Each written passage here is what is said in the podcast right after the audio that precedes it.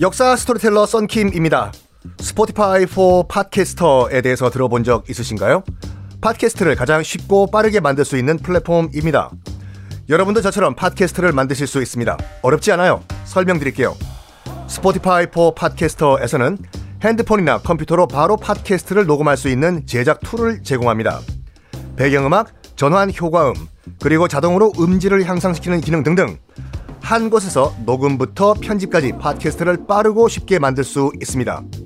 이렇게 만든 여러분의 팟캐스트는 Spotify for Podcaster를 통해서 애플 팟캐스트, 구글 팟캐스트 등 여러 다른 플랫폼에도 한 번에 배포하고 한 곳에서 관리할 수가 있습니다. 여러분이 팟캐스트를 만들기 위해 필요한 모든 것들을 한 곳에서 모두 무료로 제공합니다. Spotify for Podcaster 앱을 다운로드 받고 지금 바로 시작해 보세요. 네, 여러분 안녕하십니까. 역사 스토리텔러 썬킴 인사드리겠습니다. 지금 지난 시간에 서인과 남인이 목숨을 건 마지막 지금 카드를 양쪽에 던진 거예요, 지금요. 숙종은 가만히 듣고 있다가 둘 중에 한쪽이 손을 들어줘야 돼요, 지금. 일단 먼저 지금 남인들이, 집권 남인들이 서인의 김춘택 등등등이 역모를 꾸미다, 꾸미고 있다고 해서 먼저 지금 카드 던졌잖아요. 역모 얘기 나오면 일단 공문, 고문해야 돼요. 그래서 일단 숙종은 그래 서인이 진짜 역모를 꾸몄는지 야당인 서인이 역모를 꾸몄는지 다 끌고 와서 조사해봐. 조사 다 했어요. 끝난 다음에 숙종은 최종 판결 내립니다. 해보니까 아무것도 안 나왔잖아. 별것도 아닌 거 가지고 역모? 역모가 그렇게 무슨 무슨 뭐 어, 누구 나, 남의 집 강아지 이름이야? 이렇게 쉽게 역모 역모한 너희들 남인들 이건 주상 나를 왕을 우습게 본 거야. 해요. 그러면서 놀랍게도 하룻밤에 당시 이제 그, 어, 이제 민남이라고 우의정, 나, 당시 남인의 최고 지도자였거든요. 민남부터 시작해가지고 국문에 참여했던 남인들 싹 다 숙청을 해버려요. 집권 남인들이요. 싸그리다. 진짜 싹 다 날려요. 하룻밤에. 심지어 당시 그, 어, 승지, 승정원에 있던 그 관리들, 그러니까 지금으로 치면 대통령 비서실에 있던 사람들이 싹 다 남인들이었거든요. 싸그리 다 날려버려. 너희들 다 사표 쓰고 다 너 유배가 준비하라고. 그래서 대통령 비서실에 직원이 한 명도 없는 거예요. 갑자기 하룻밤 사이에 다 날려버려가지고. 그래가지고 조선 최초로 가승지라는 또 직업이 등장합니다. 임시승지요. 임시 대통령 비서실장. 그 정도로, 그 정도로 한 큐에 숙종은 남인 정권에 관련된 인물들 싸그리 다 날려버려. 그 빈자리가 남았겠죠. 그 빈자리들을 누구로 채우냐? 그렇죠. 야당으로 있던 서인들.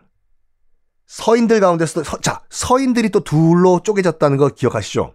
뭐로 쪼개졌죠, 여러분들? 서론이? 서인이? 소론, 노론으로 쪼개진 거 기억 안 나시면, 아, 어, 이, 오늘부터 다시 외우시면 되지. 서인이 소론 노론으로 갈려졌다고 말씀드렸잖아요. 왜냐면 그때 뭐 누가 잘못했는데 그 한번 봐줘 라고 했던 고리타분한 할배들 송시열을 비롯한 할배들이 노론이고 뭐야 저 할배들 미친 거 아니야? 야 할배들 FM들이 처리하자고 원칙은 원칙 아니야 FM 몰라 FM? 어? 원칙대로 합시다 라고 했던 젊은이들이 서인 가운데서도 나이가 어리다고 해서 소론이었잖아요. 늙은이들 노론 젊은이들 소론. 어, 숙종은요, 노론 빼고 서인 가운데서도 소론으로만 새로운 정권을 꾸밉니다. 왜? 왜? 왜일까? 가만 생각해봐요. 이유는 딱 하나예요. 숙종은 송시열이 싫었어요. 죽였잖아요. 나이 80 넘은 할배 지 말 안 듣는다고 사약 완샷 때렸지 않습니까? 송시열은 누구다? 서인 가운데서도 노론 대빵 대장이잖아요. 그래서 너희들 서인들 말이야. 내가 다시 너희들한테 정권을 주는데 내가 숙종이 말이야. 노론 너는 빠져. 숙 송시열 따랐던 너희들은 빠지고 젊은이들 몇, 몇 년생이야? 95년생인데요. 저는 94년생입니다. 저는 2002년생 월드컵 때 태어났습니다. 월드컵 베이비예요. 그래. 젊은이들 너희들만 와가 된 겁니다. 요것이 갑술 환국이었던 한국이라고 해요. 갑술련에 일어난 여당 야당 체인지 남인들 싸그리 다 아웃되고 소, 이 서인들 가운데서도 젊은 소론들이 다시 집권을 한 것이 갑술환국이에요.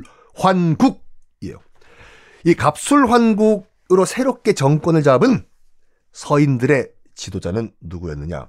남구만 입니다. 이번에 투표할 때 동구, 서구, 북구 빼고 남구만 투표를 하라가 아니라 남구만이라고 해서 우리 또 제가 존경하는 남희석 씨의 또 조상이라고 하시더라고요. 영의정이 돼요. 남구만 선생께서. 사진 한번 검색해 보세요. 그 남구만 선생이요.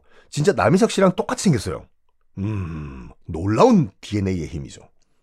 남구만 선생님은 우리가 국, 국어 시간에 다 한 번씩 접해, 접하셨던 분이에요. 동창이 밝았느냐, 노고질이 우지진다. 이걸 쓰신 분이에요, 남구만요. 얼떨결에 남구만, 서인 소론의 지도자 남구만이 영의정이 돼요. 자, 그런데, 그런데 말입니다. 어, 이 환국의 본질은 뭐였냐? 바로 장희빈을 중전 자리에서 날리는 거였어요. 그러면 숙종은 왜 장희빈이 갑자기 싫어졌을까? 그렇게 사랑했는데 일단 여러분 사랑의 유효 기간은 1년 5개월밖에 안 돼요. 아무리 뭐 저 나름대로 연애학 박사로서 너 없으면 못 살아. 너 없으면 못 살아. 그대 없이는 못 살아. 뭐 해도 야 우리 도망가자. 부모님이고 뭐다 필요 없고 우리 저기 뭐 홍콩 가서 살자. 해줘 하죠. 정신 차리세요 여러분들. 사랑의 유효 기간은 길어봤자 2년밖에 안 돼요. 지금 너 없이 못 살아 너뭐 도피 여행 가자 뭐 하시는 분들 제 말 믿고 딱 3년만 지나봐요. 누군지 이름도 기억이 안 나요. 기억 예, 생각해봐. 여러분 뭐 대학교 초뭐 1, 2학년 신입생 때 뭐 그 영화 건축학 개론 같이 뭐 너 없으면 못 살아 뭐한 한 친구들 어? 뭐 종이학 천 개씩 접어주고 했던 친구들 이름 기억나요? 기억 하긴 나 이름은 기억난다 어쨌든 아, 다 필요 없어 다 필요 없어 왜 그러면 숙종 마음에서 장희빈이 아웃됐을까? 일단은 이뻐요. 장희빈이 이쁘다고 얼평의 실록에 나와 있어요. 실록 조선왕조 실록은요 웬만하면 얼굴 평가 안 해요. 근데 실록에서조차 얼굴이 참 곱다라고 나와 있는 거는 그만큼 예뻤다는 증거거든요. 여러분들이 보셨을 때 역대 드라마에 나왔던 장희빈 가운데서 가장 장희빈에 어울렸던 장희빈은 누구예요? 게시판에 한번 남겨보세요. 전인아 씨 있었고, 어, 또 누구 있었지? 김태희 씨 있었고, 등등등등. 한번 여러분 한번 투표 한번 해보십시오. 음. 하여간, 미모는 그렇지만 다가 아닙니다. 뭐 얼굴 보고 살 것도 아니고, 저도 뭐 나이 들고 보니까 얼굴은 얼굴 먹고 사는 거 아니에요, 여러분들. 일단 뭐가 안 맞아. 코드가요. 장희빈은 중인 출신이에요. 양반도 아니에요. 평민 집안에서 자란 그런 사람이었어요. 지 맘대로예요. 그러니까 결혼 생활은 현실이잖아요. 생활이고.